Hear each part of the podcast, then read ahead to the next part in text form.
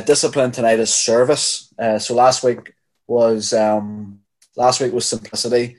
Uh, the week before that was silence, and um, so the last the, the last two weeks have suggested that this is something. These are disciplines that take place uh, on the inside of us. These things take place within that cannot help but work their way um, into our what we do. Just uh, like what begins to happen within us cannot help but spill out, and that I think simplicity is one of those things, and um, solitude is one of those things, and then I think the same can be said for service. And, uh, and so that's the, the seventh um, discipline that we are that we're looking at um, on our Thursday nights here. And um, if you were watching on Sunday morning, uh, I, I, concluded our Sunday morning in a way introducing um, tonight by quoting from Mark chapter 10 and verse 45.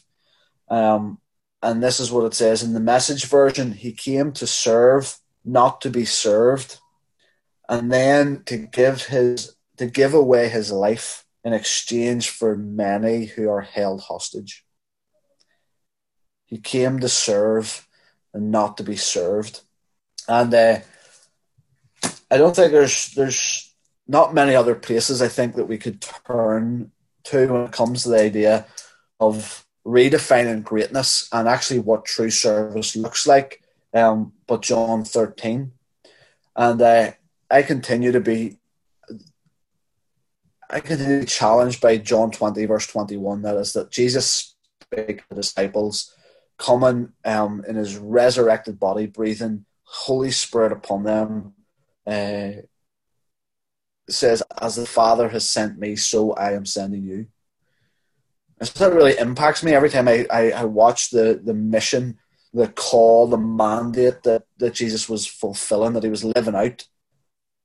Like that, that in the same way that he was sent, the Father sent him, that is the same way that he is sending us. And, and so he came to serve and not be served. And so as the Father sent Jesus with that mandate, so he then sends us to serve and not to be served.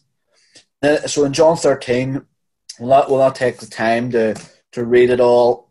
Uh, but it's, that, it's the story of Jesus washing the disciples' feet, and uh, and this was like I think we've become really familiar with this chapter. It's, it's a part of the Bible. I think we've we uh, we brush over quite quickly because we we become a wee bit too familiar with it. Jesus washing the disciples' feet was uh, was absolutely bunkers in these in the in this first century moment, and um, so it was because it would only have been people, the only people that would have washed feet would have been people regarded as the lowest of the low, the least, those that were regarded as the least. It was only it was only them people that would have washed washed feet. And so Jesus takes a towel and a basin and redefines greatness. If you want to be great, he says this several times. If you want to be great, then you take on the posture of a servant. If you want to be, if you want to be great in the kingdom, that's what you need to do. And uh, so Jesus redefines greatness in this moment. He actually completely redefines what it means to serve, what service looks like. And again, as I've said, when Jesus said, uh, in John 20, as the Father has sent me, so I am sending you. Uh, Jesus says these remarkable words to us uh, at the close of, uh, as he as he's finishing off off this moment, he turns to the disciples and says, "Now that I have done this, now that I, your Lord and Teacher, have washed your feet, now you should go and wash one another's feet." And so, as Jesus shows us how to serve, as Jesus completely redefines greatness and true service, he then says, "This is this is the way that I want you to live. This is the same um, way, the same posture that I've took, the same level of humility that I have uh, undertaken. That is what I'm calling you to as well."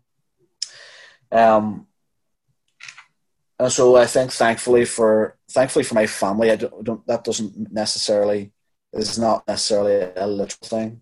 Uh, my kid I just copying Judith's reaction every time my bare feet make their way uh, in the the public domain or the or home, and um, so thankfully I don't think it has to be a literal thing, but it is completely redefining what it is to serve and what greatness looks like. Um, it, it's actually so. Find this. I was thinking about this earlier. Mark ten verse twenty nine. Just uh, just ended up spending a bit of time in the whole chapter. Mark ten. Uh, it's I've already quoted from the end of the chapter where Jesus has said, or it said that he came. Jesus came to serve and not to be served, and he gave his life as a ransom for many. Um, but just before that, we have, we're told about this life of self denial and uh, and so just really quickly that like that is like that is a big deal too. Like don't hear me dismissing the fact that people lay down their lives to follow Jesus, that, that level of now to pursue Him, um, that adventure, that uh, that calling for people to deny everything to go and to serve. Um, but I, but I think service is the, the idea of service, Richard Foster says, is that we must experience many little deaths of going beyond ourselves. Many little deaths. So the like the sense of adventure, like the laying down everything to go is incredible. But this idea of service is we must experience, in Richard Foster's words, many little deaths of going beyond ourselves. And so the so service can really be just the ordinary. Uh, it can just be found in the mundane, and uh, so I, I'd love just to take a few a few minutes to go to talk a wee bit about self righteous service versus true service. Trying to trying to see if and I'm I'm in some ways I'm reluctant to do this because I'm like just to the pigeonhole people are to try and have us pigeonhole ourselves where we find. Um, so to, I'm trying to be like use broad strokes a wee bit with this, but hopefully that it will challenge us. Uh, it will cause us to think a wee bit.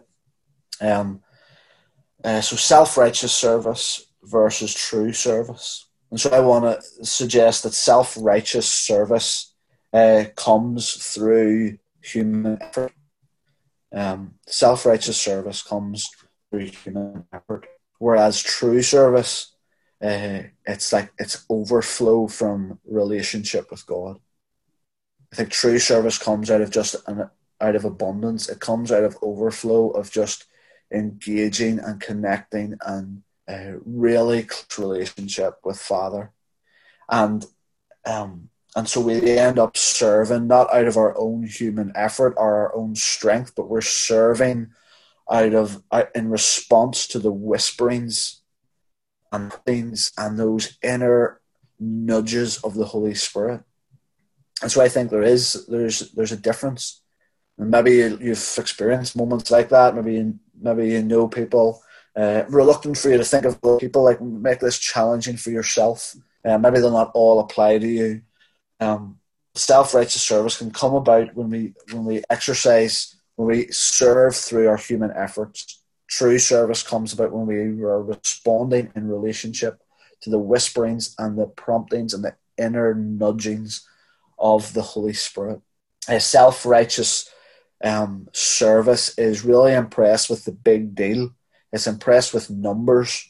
Um, it, it really wants to be able to to measure um, what we're giving ourselves to that idea of well, if I'm going to serve here, if I'm going to give myself to this, then I want to know that it's worth it based on numbers, the amount of amount of people.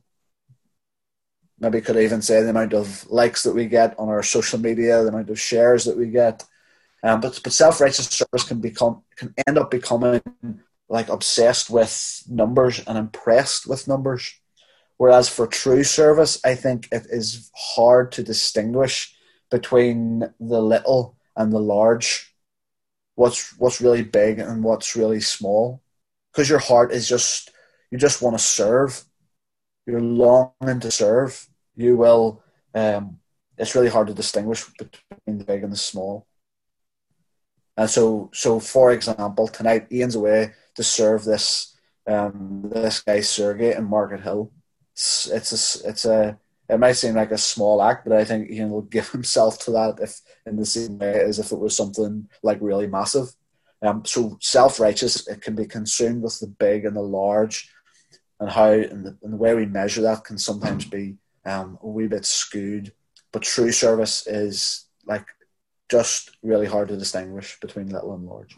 Um, self-righteous service, maybe this seems, maybe this is quite similar, but self-righteous service um, expects or requires an external reward. Self-righteous service requires the applause or the approval or the appreciation of man or the appreciation of others. And so that's like I must say, like, don't be hearing that that's wrong. Like, don't stop thanking people or applauding people or or praising people.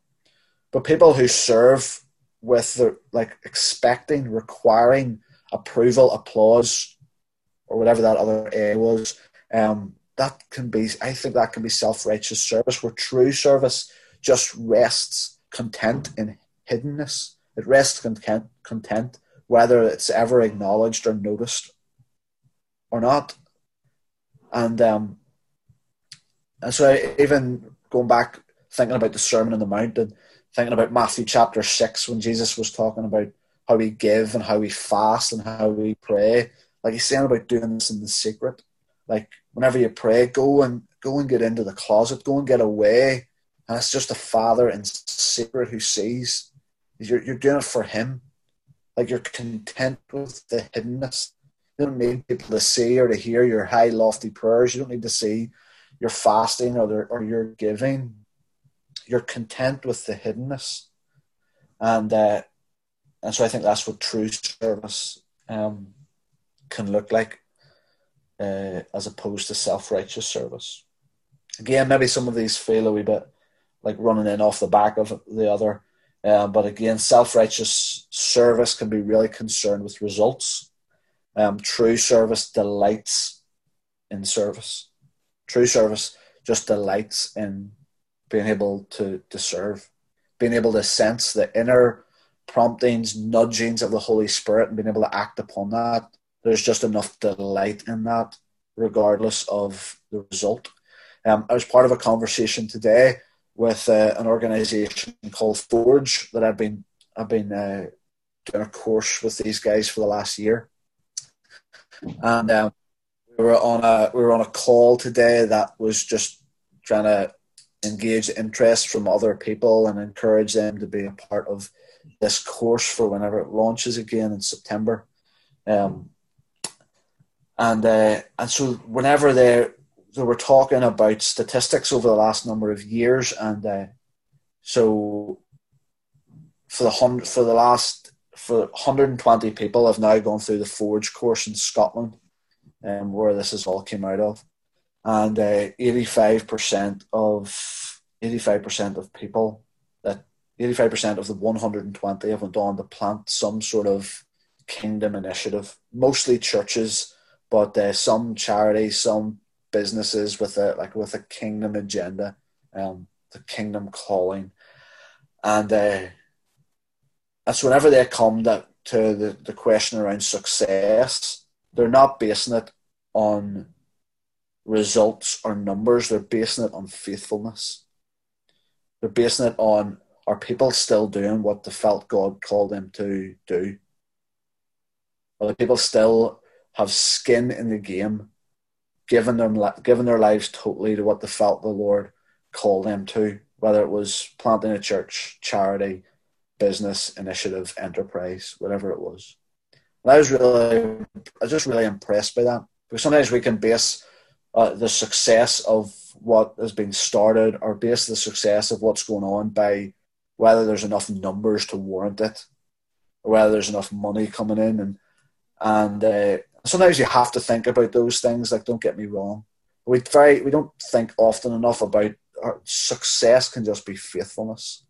People continually praying, people continuing to lay down their lives for the sake of other people, and uh, and so I think that was um, that was really helpful today That people true service delights in just continuing to serve, and so they'll be faithful in that.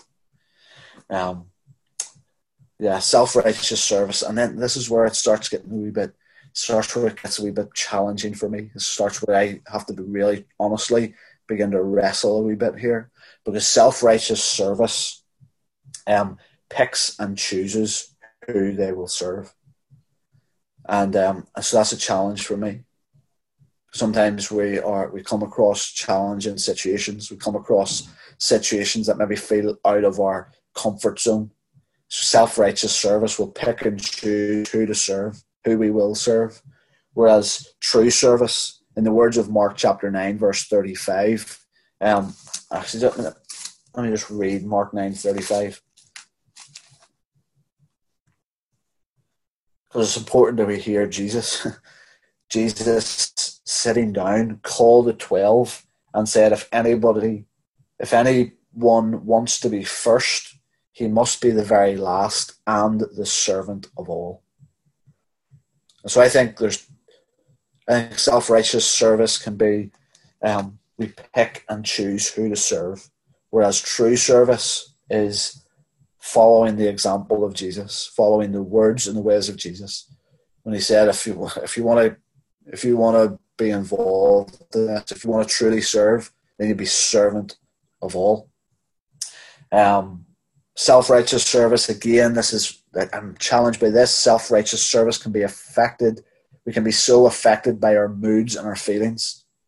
We'll serve, we'll give of ourselves, we'll volunteer, we'll put our name down in the rota for rock, whatever it is, we'll, we'll, we'll get engaged, we'll serve based on how we're feeling that week, based on what mood we're in, based on how our week has gone. And it, like I caveat that with a with a bit of sensitivity. We don't like if you've had a bad week, let's let, like that's we talk with people about that. Let's find a way to pray through that. We, but we can't just serve whenever we feel like it. We can't just serve when, when we are in the mood or when we have good feelings. True service, I think, serves just because there is need. There's need for the kids to be taught, or there's need for the place to be cleaned up or there's need, whatever serve because there's need and we need to and it needs to be done and I'm challenged by that um, I'm challenged by this self-righteous service can be um, can be temporary and again I'll be really cautious with this because some people have came on short-term mission trips like with us and so I want to be careful. So people have came on short term mission trips and it's changed their lives. It's transformed them, it's changed the trajectory, it's changed the course of their lives. But some some people have an idea of service that it's just it's a temporary thing.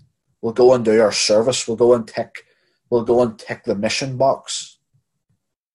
And it's a temporary thing, whereas true service is a lifestyle.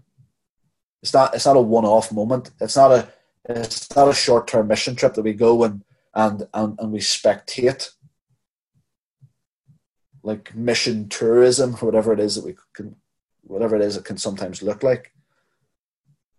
But it's but true service it, it's it's a lifestyle. It, it's it's it just completely transforms and shapes the rest of our lives. It's not a one off, it's not a temporary thing. Um yeah, we can keep going. For self-righteous service, um, I think can fracture community.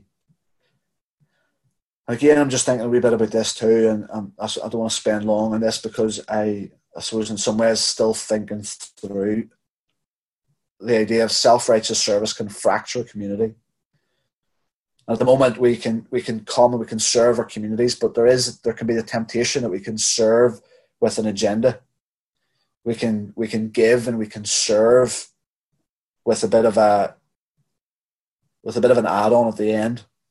Well, we'll serve if you come and be come and visit the church, or if you come, I'll, if you read this book, or if whatever. Again, those things are not necessarily bad, but but if that's our motivation, if if, if we're serving with a particular agenda, then I think that can fracture community. Whereas true service true service just builds community because a true service just is about uh, healing. It's about building. It's about binding up the broken, but healing the the the wounded. True service just wants to, to be involved where there's need and build community. And I think self righteous service can lead us towards fracturing community when we come with with hidden agendas, with ways of manipulating. And uh, and again, I just want to be cautious with my language around that because I'm still not uh, fully sure what that all what, what that all looks like. Um, so again, I think true service started with the, the story of Jesus. I think something of of the Jesus washing the feet of the disciples is is uh, is what true service looks like. Can't speak about this without uh, reading Philippians chapter two. Again, these I find I just find the, these words incredibly powerful today, and just in light of what we're sharing. Your attitude, Paul says, should be the same as that of Jesus. Your attitude should be the same as that of Jesus, who, being in very nature with God, did not consider equality with God something to be grasped, but he made himself nothing. He made himself nothing and he took on the nature of a servant, being made in human likeness and being found in the appearance of man. He humbled himself and he became obedient to death, even death on the cross. And I like I'm so challenged by that. This is the attitude to have. Your attitude should be the same as that of Jesus. And I think much of what we've talked about true service is is the attitude of Jesus, where the grace of humility is worked into our lives through this discipline. The grace of humility is worked into our lives through the discipline of service. Um, the, Richard Foster, this is love this line. Flesh whines like it, it gives off, it moans, it's it's not happy. It whines against service, but screams against hidden service. It whines against service, but it screams against hidden service. I think it's important because every time we crucify the flesh, we crucify our pride. Every time we crucify the flesh, we crucify our pride. First John 2, verse 16. A couple more, give me a couple more minutes. First John 2, verse 16 says, um, Don't love the world or anything anything in it, the things of the of the world. Uh, for everything in the world, the cravings of sinful man and the lust of his eyes. And C. H. Dodd said that the lust of the eyes refers to the tendency to be captivated by the outward show.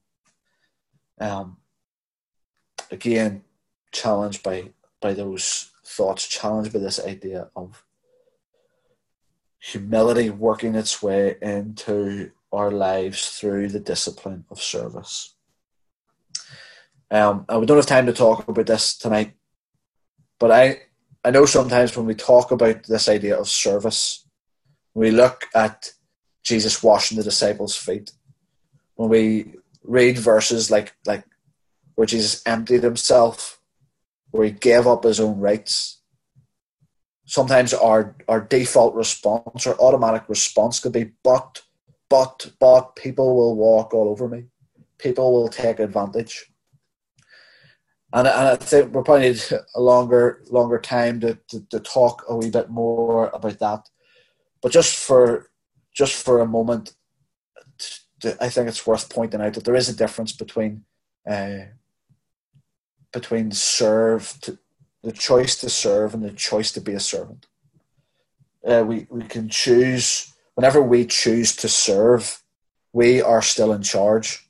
We're still in charge of who we serve and when we serve. So we, we, if we choose to serve, we are still in charge. Whereas if we choose to be a servant, and I think that's what Jesus modeled, when we choose to be a servant, we give up our rights. We give up our rights to be in charge. We surrender the right to decide who and when we will serve. We simply become available. We simply become um, vulnerable. And, and again, there, there's probably some stuff that actually we, we be really helpful for us to to keep talking about. But again, to go back to what Richard Foster said that I quoted at the beginning, we must experience many little deaths of going beyond ourselves. And I think that's what it is to choose to be a servant, to give up, to giving up our rights, to, to choosing those many and experiencing those many little deaths, death to ourselves, death to our flesh. And so service is this this discipline is for me it's really interesting because it's not a list of things that we do. And sometimes I think we can get caught up with in that. But it's not a list of things we do. It is um, it's a it's a way of living. It is it's one thing to act like a servant and it is another to be a servant. We it's one thing to act like a servant and another to be a servant. And so um, I think the ministry of small things is is is good language. I think especially for for right now and for pro- probably the next number of months, um, this the ministry of small things is a daily service. So the big tasks, the big moments that we have, uh, the big opportunities that we have to do um, big events or week long programs or whatever it is, uh, those large tasks require great sacrifice for a moment, whereas small things require constant sacrifice. There's a guy called Francis de Sales said that large tasks require great sacrifice for a moment. Small things require constant sacrifice and it is a bit of a bugbear of mine, and I could get on my hobby horse about that. But we ha- I think in some ways we have made an idol of the big things, have made an idol of the big moments, the big events. Um, and so uh, I'll I'll finish with that. There's time. There, there's more things we could say. We could talk about the uh, we could talk about the importance of allowing others to serve us. And I think it's a it's a Northern Irish thing. I I think it's probably in other cultures too. But I do think it's definitely particular to here that if anybody serves us, if anybody uh, is, gives us something, or we experience an act of kindness, or somebody serves us by making a meal or whatever, our our instinct, our default is when repay. When can I repay that? We are we're so quick to to do that. So we need to we need to allow others to serve us. We need to receive the serving of others without feeling the need to repay. And that can often actually that I think that can often be an issue of pride. Um, we need to allow people to serve us. I think it's important for for some of us to just allow people to serve you. And so there's way of there's other ways of service. There's a service of hospitality, which probably is restricted at this moment. There's a service of listening, which is probably we can probably heighten that in this moment. The service of listening, the service of bearing one another's burdens, uh, the service of sharing words of life with one another. Whether that's the Bible, whether it's a prophetic word that we sense for some, um, sharing uh, serving others by sharing the word of life is another way that we can serve. And so finish with Second Corinthians chapter 8, verse 5. And then, uh, Nicola, pray for us, will you? Second Corinthians 8, verse 5. Um, Paul is commending um, the churches for their acts of generosity, for what they're doing for others. But he makes this remark uh, that in 2 Corinthians 8, verse 5, first they gave themselves to the Lord. First they gave themselves. So it requires these this daily sacrifice. This this we must experience those those little deaths that cause us to go beyond ourselves. And so the challenge of the discipline of service in conclusion is the first give ourselves Lord. And uh, yeah, that's that's